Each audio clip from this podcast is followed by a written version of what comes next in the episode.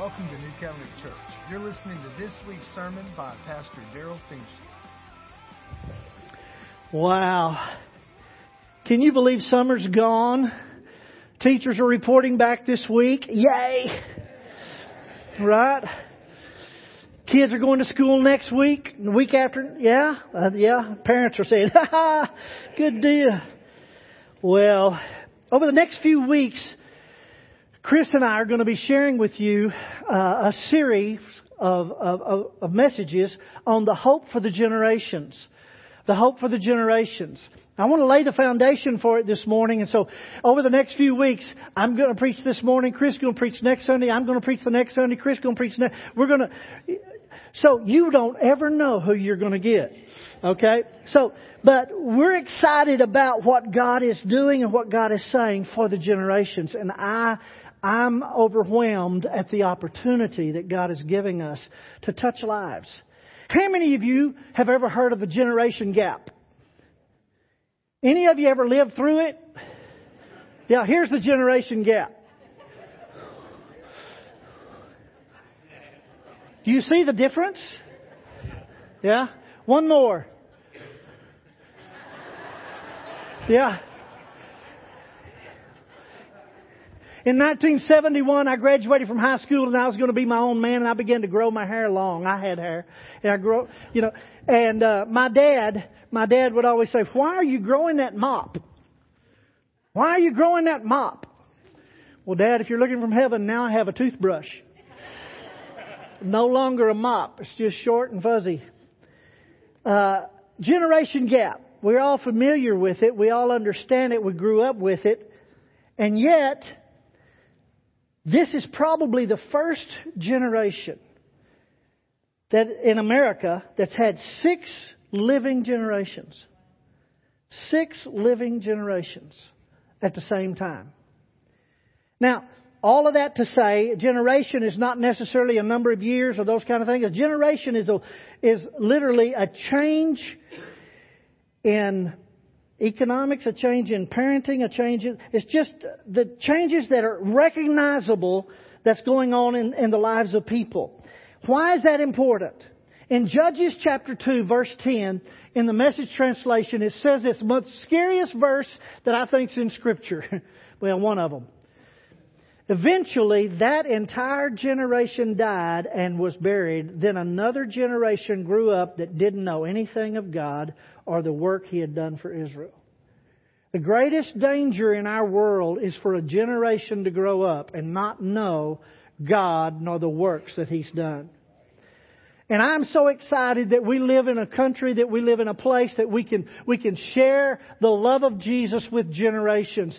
But the, the thing is, is we've got to guard that and we've got to accept the responsibility of that. We've got to be able to do that. In America, there's six living generations. This morning, I'm just going to lay the foundation for where we're kind of going in over the next few weeks because we want you to understand that every generation has opportunity to know and respond to Jesus like, like God intends them to be for their future and for their hope. Uh, it's our responsibility to see to it that they have the opportunity to know, hear, and respond to Jesus Christ. Well, in our day, coining a nickname for entire entire generation has become something of a pastime for academics, journalists, and marketers. There's literally a center for generational kinetics. It's a research company that studies characteristics, thought processes, expectations, and preferences for each generation. They look at three key trends that shape generations. Parenting, technology, and economics. Generations change with parenting, technology, and economics. So I want to share with you some of the common nicknames and birth years of the six living generations in America today. Number one, the first one is the, the GI, the GI generation. Born from 1901 to 1926. GI means government issue, in case you didn't know. G, these were children born in the World War I generation. They were fighters in World War II. They lived in the Great Depression. Uh, here's their motto use it up, fix it up, make it do, or do without. They were strong models of teamwork. Tom Brokaw called them the greatest generation. They saved the world and built a nation. Now here's the thing that got me. They, they never used, there was no such thing for this generation called retirement. you heard that generation? Right. They were foundational. They were the generation that began when America became a world influence. And they became the generation that began to lead out high morals, very Christian, Judeo-Christian reality in their lives. The second generation, the ones birthed after them, was called traditionalists. Some call them the silent generation. They were born from 1927 to 1945. They were born during the Great Depression. They were raised by strong rules of life, a strong sense of common values, and near absolute truths gained from their parents and upbringing. They served in the Korean and Vietnam conflicts. They were disciplined, self-sacrificing, and cautious. My dad was, uh, well, was basically in between the GI and the traditionalist. He was kind of a mixture between. Here's the thing, in, in the rural community, these are the kind of folks that were always there for you. Didn't matter. They'd been your neighbors for years, but if anybody got sick, what they'd all show up and harvest your crop. They'd always be there for their neighbors. They were very dedicated, disciplined, self-sacrificing, and cautious. Always leery of things that's going on in their world. And their world was very small. Both of these. It became a worldwide influence, but the traditionalists, their world was their community, their state, their family. Their world was small. But they gave birth after World War II to the baby boomers. These were born 1946 to 1964. They were born after World War II. 77 million. One of the highest numbered generations until the latest. They grew up during peak levels of income. They had a general belief that things would just continue to improve. They had the world by the tail, basically. Generally, these worked all their adult life. And in this generation, women who had always been at home now began to work outside the home in record numbers. Baby boomers were the first TV generation. TV and telephone. They were the first generation to use the word retirement. They were looking forward to it. And retirement for this generation is a rocking chair, watching everybody else do the work. They were the first generation to use credit. Use a lot of credit. They used to use credit to make a living. But things changed, but we didn't change using credit. They were the first me generation. Self-righteous and, sitting now, not me, but those other people. Self-righteous and self-centered. They were the first generation to politically begin to accept humanistic values as common reality. This generation began to move away from Judeo-Christian things. They're still a part of it, still a foundation, but it's not near as important to this generation as it was to their fathers and their grandfathers. They gave birth to the Generation X, born 1965 to 1976. These were the first latchkey kids. They grew up street smart but isolated. Often with divorced or career driven parents. Latchkey came from that the idea that they carried a house key with them to school, and when they got out of school, they went home and, and let themselves in. Now, I grew up in the rural community. We didn't have locks on our doors. But I would have been considered one of these because my dad was a farmer. He's working and he was always in the fields. My mom worked in town. And so every day when I got off the bus and walked a half mile in the snow, just kidding. Uh, that wasn't for a couple of the three hours I was there by myself. Wouldn't it be scary for some of you parents if your kids were there by themselves? I'm just kidding. No, I'm not. The whole point I'm trying to say is with every generation, things begin to change. Generation X, uh, they're very individualistic. They're very entrepreneurial. They have big dreams and they can make dreams come to pass. They're cynical. They tend to commit to self rather than an organization or a specific career. They were the first generation that changed careers. The average change for this generation was seven jobs in their lifetime.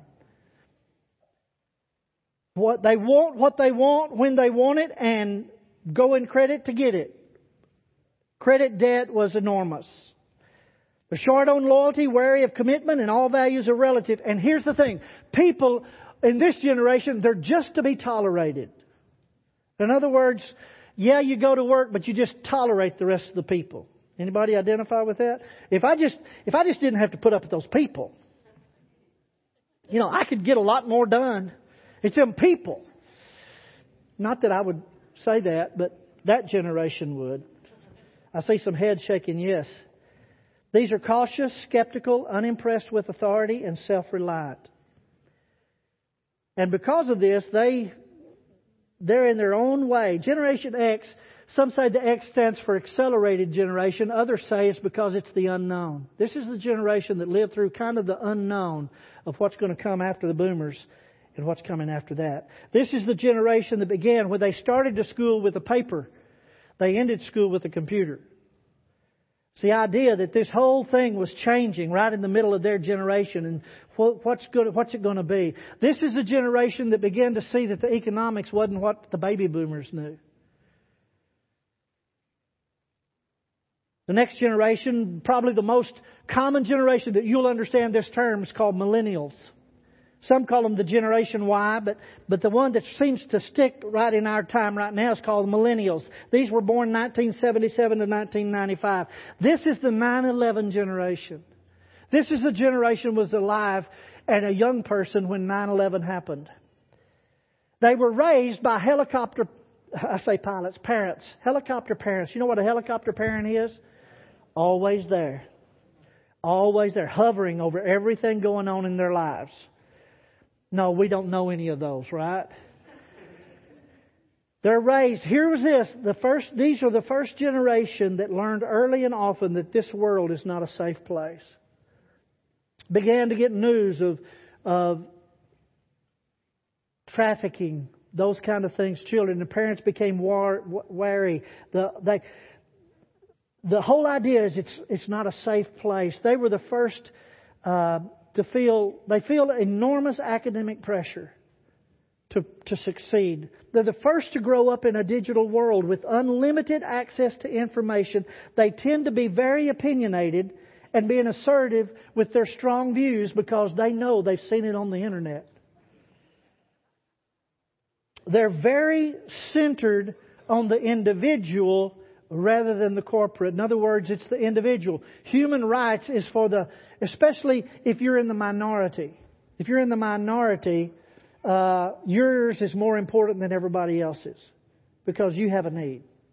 Those kind of things. The idea of the millennials is that uh, they get all their information and most of their socialization from the internet. They've been told over and over again that they're special and they expect the world to treat them that way. They don't live to work. They prefer a more relaxed work environment with a lot of hand holding and accolades and trophies. Now don't misunderstand that. That is their generation. We told them how special they were. We told them they could do anything. We told them they could be anything. We told them. And now they think they can. That's the most optimistic generation, and yet realization is that they're having the hardest time finding the place where they fit. They're lonely. They're wondering. And yet they're not scared. Don't misunderstand what I'm saying. They're not fearful in the sense of scared because they think they can do it. But the reality of the world is hitting home fast. Their economics is not the same of the boomers or Generation X. Their economics, but here's the thing about their economics there's some of them that are making millions on YouTube. They're discovering new ways and new ways. The, the work, the work environment, it's not about an office, it's about the internet. You can do it from home. You understand where we're going with all this? The whole idea is the generation has changed. They are in a complete digital age. And, and here's the thing. Move over millennials. The I generation has come. These are the ones that were born since, since 1995. 96, excuse me, generation, Generation Z, some people call them. They were born 1996 and later. The internet is no longer the defining feature in the lives of the children and teens. Technology has become individualized. It's their world.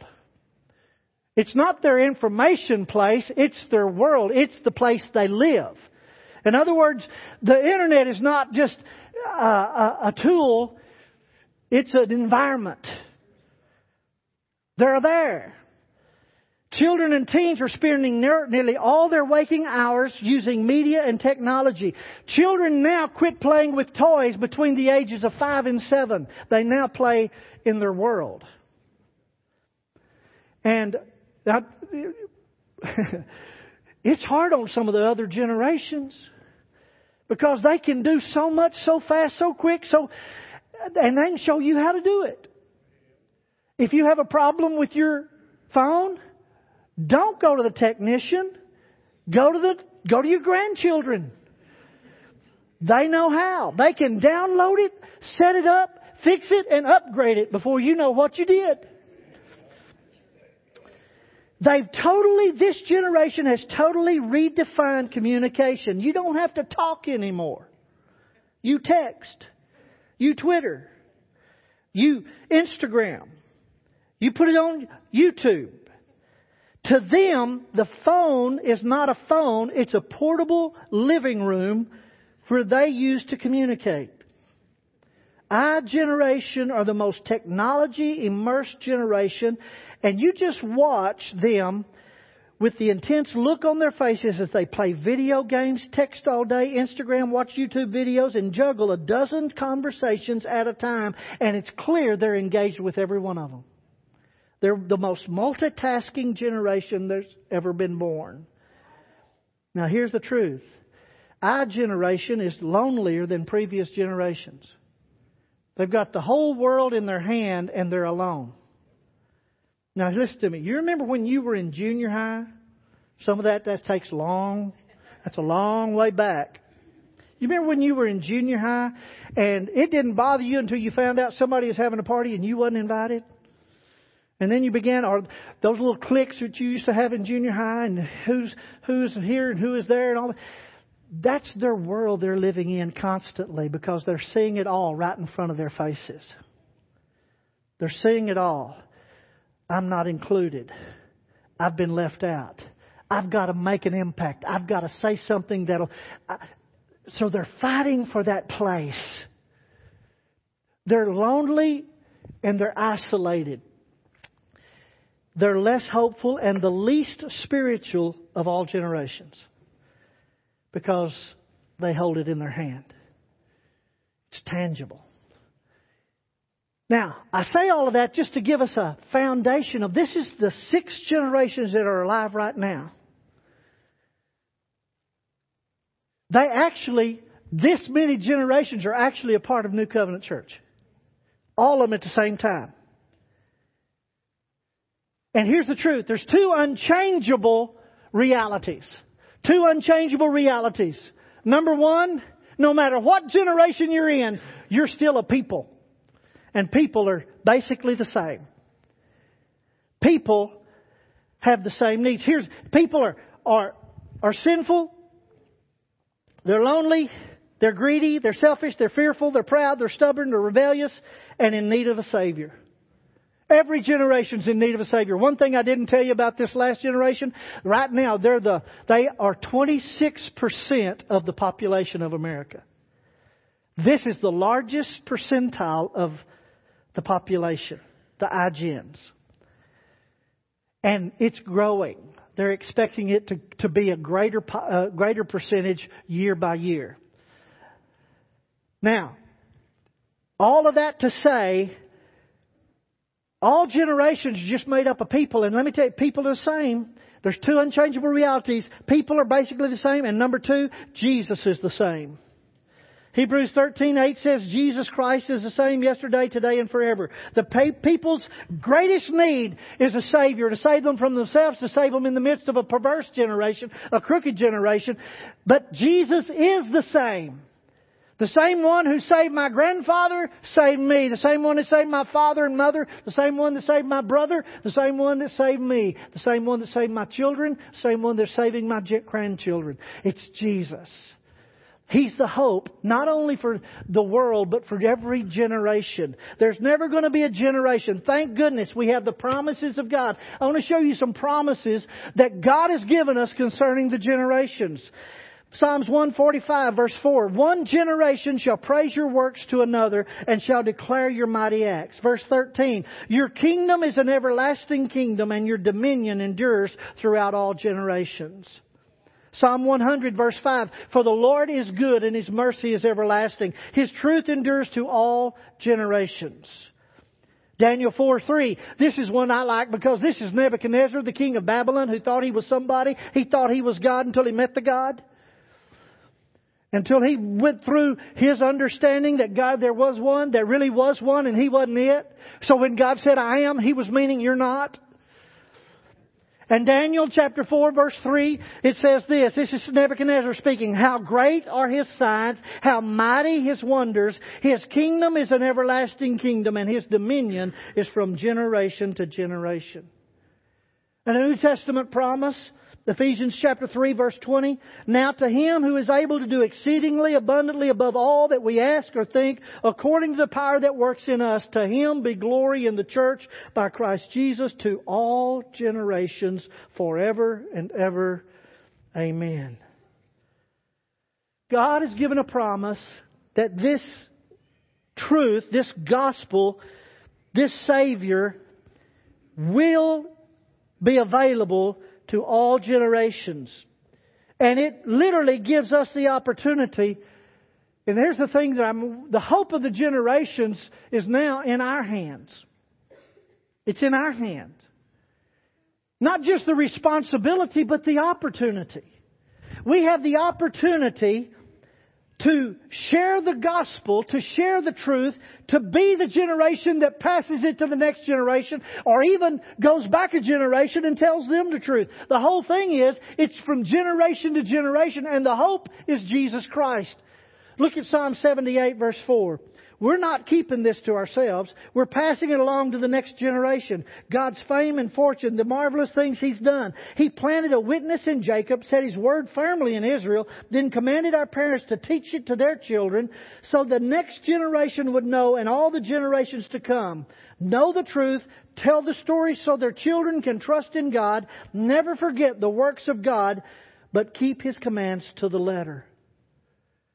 The New Testament 1 Peter 2 verse 9 and 10 says this, You are a chosen generation, a royal priesthood, a holy nation, His own special people, that you may proclaim the praises of Him who called you out of darkness into His marvelous light. Who once you were not a people, but now you are the people of God, who not, who had not obtained mercy, but now have obtained mercy.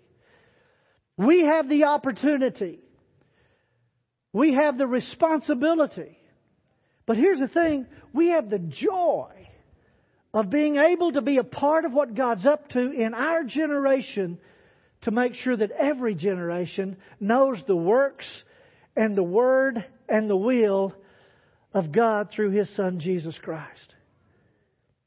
If you love Jesus, if you're in charge, if, if you're, filled with Him and, and know how large and in charge He is of this universe, you have the opportunity to be a participant in what God's doing in the generations. You say, well, preacher, how do we do it? Let me just give you five simple things. First of all, realize they are not like you. One of the things that was hard for my granddaddy was to realize my daddy, and especially his grandsons, weren't like him. You see, his generation, you know, amazing pictures come to my mind. I remember my granddaddy repairing his shoes on a uh, iron little stool that he would go and he would nail the soles and he would cut rubber and make and repair his shoes. Now we go to the store and buy $190 tennis shoes that last six months. Things have changed. Every generation expects the next generation to be like them. Here's the first thing realize they're not going to be like you, they're their generation. That doesn't mean that they're wrong or even more right. They're just not like you. Realize they need what you needed. They need to be loved, they need to be led, and they need their own personal encounter and personal experience with God. God doesn't have grandchildren. He only has sons and daughters from every generation. Number two, love them. You don't have to like them. Love covers a multitude of what? Sins. Change is hard for most of us. And we tend to think change is bad, especially when it's changing us. Or we're having to change because of that or this. But change is a part of life. And here's the thing you've got to realize that right in the middle of change are people who need to know Jesus. See them for who they are, for where they are, and move toward them. And I say this with the intention of understanding that, you know, when God saw the need of mankind, He didn't expect us to get up to Him. He came to where we were. That's the story. That's the gospel. Jesus was the Word become flesh. He wasn't just going to talk to us and shout at us and command us. He was going to come live among us that we might know Him. We've got to understand that not only is it enough to know who they are and where they are, we've got to move toward them. We've got to move toward the generations. We've got to understand them. That leads me to the third point. You've got to relate to them. That means listen to them. You know, we're real good about talking. How many of you know that we that most of our world is made up of talk? Talk. We can talk. Everybody's got an opinion. But you know when the ones that are going to make a difference are those who listen. And when I say listen, I'm not just talking about listening to the words they're saying. I'm talking about listening to get to know what they're saying, but not only what they're saying, but why they're saying it. Not only why they're saying it, but what the heart that it's coming from. You got to learn to relate to them. Ask God for discernment to see them the way He sees them, to really hear behind the words into the heart of the matter. Number four, tell them the truth. Truth is found in Jesus and the story of Scripture. Tell them the stories. Tell them the stories. Now, involved in that is tell them your story. I remember as a little kid, I remember we used to go, we went to town one time a week when I was a kid. We'd buy groceries, we would do everything that one day. One day a week. And I remember we'd go with my, my, my, go with my parents over to a friend's house and I remember sitting in the living room listening to the adults talk, and I love to listen to their stories, to their experiences. Let me tell you, I learned probably more how to behave from the stories than I did from their commands. Because it was watching and seeing and understanding. Here's the thing tell the truth, the truth of Jesus, the truth of the Scripture, but also tell the truth of your story. How you came to know, how you came to see, how you came to understand, and the miracles and the works and the mighty acts that God has done in your life and for you and with you. Tell the stories. And let me tell you something. I got an idea that they can still listen to the story while working on their phone. They're hearing and they're watching. Tell them the stories. Tell them the truth. Tell them the truth. And then number five, and this is one that's really important, be there for them as an example to them. Consistency to testimony is incredibly important. How many of you was raised in a house when they, you were told uh, the reason you did something is because they told you to? And you didn't do something because they told you to, told you not to. I want you to tell you something of a generation that's skeptical of authority, they're going to follow who shows them, who shows them consistency, reality, truth. Not that you, here's the thing, that own up to your mistakes, that own up to your bad decisions and your wrong choices. You don't hide them, you show them the story of God's redeeming power in the midst of them.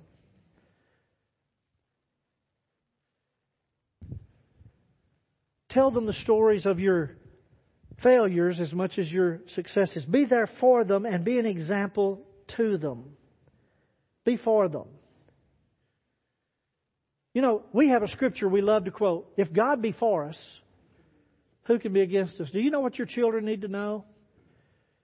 If mom be for me, who can be against me? Dad be for me, who can be against me? Be for me. Now, let me tell you, that doesn't mean no discipline. It may mean more discipline.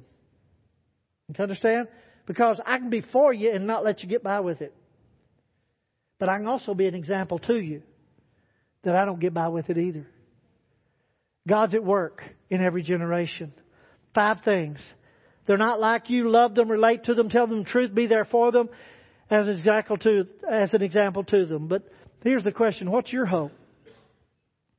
Most of you are here because you heard from another generation the truth of Jesus. And you personally encountered Him for yourself. And it's going to be important that you understand that, that your hope, a lot of, you know, as you look at all of this, you can say, well, man, it just makes me want to take a breath seems so hard, so time consuming, so out of reach. For some, people are sitting here saying, well, I miss my time. My children are grown, my grandchildren, and we're in such a mobile society now that I, the only place I get to talk to them is on the telephone or on the computer or on texting, and I, I really don't have really much influence. All of those things, my time's over. Folks, listen to None of those things disqualifies us from the responsibility to be part of God's promise to the next generation. None of it disqualifies us. And the whole point of this series is I want you to understand that every generation is a part of sharing the gospel with the next generation. You remember the GIs? They didn't know retirement. I got an idea. There's no retirement spiritually. There's a walk with Jesus. And you're going to affect everyone you get around. Every generation can affect the generations to come. Here's the truth. Your hope is not in your skill or your personality or even in the timing. Well, you know, it's just too late. No, it's not. Colossians 1:27, the last part of that verse says this, Christ in you, the hope of glory. The power for real change for any generation is in Jesus Christ. Not in our energy or our ability to discern how to really connect and communicate with this generation. God's power is not in our marketing savvy, but in the spirit empowered message of Jesus Christ, crucified and risen for sinners through the lives of those who have found Him. You are the hope for the generations. Christ in you is the hope for the generations. And here's my prayer. My prayer is Romans 15:13. Now may the God of hope fill you with all joy and peace in believing that you may abound in hope by the power of the Holy Spirit. If anything, what I wanted to do this morning is I want to lift your eyes off of all the information into the reality that God has promised. His dominion is forever and ever to all generations, and you're a part of it. You're a part of it. Christ in you. That's the hope of the generations. Would you bow with me in prayer? Father, we honor you and we bless you today. We thank you for what you're doing. We thank you that, Lord, that you've not left a one of us out, and neither have you left a generation out. That, Father, you who began this good work in us are good, is going to bring it on to completion until the day of Jesus Christ. God, we're not going to be through until we're with you. We're going to walk in this day, this day. We're going to walk in this life. We're going to live with, by the power and the ministry of the Holy Spirit through us. We invite you, Holy Spirit, to open our eyes, lift up our heads, and fill us with hope and joy and peace, and give us a faith that abounds. That you are the faithful God. You will touch lives. You will deliver. You will work miracles. You will transform. And you will give this generation an encounter with you that they will have testimony to the rest of the generations. Father, we praise you and thank you. Thank you for what you're doing in our midst. Thank you for what you're doing in our life. Father, right now, I pray that you would meet every need that has risen in the heart and the lives of the people here this morning and everyone that'll hear this, this message. I pray, Lord, that you would lift up our eyes, that we would see your truth and be transformed. The truth sets us free. We're free to believe, we're free to receive, and we're free to give it away. We give you praise. Thank you for listening name. to this week's message. For more information or to listen to past sermons, go to newcovenantlampasas.com.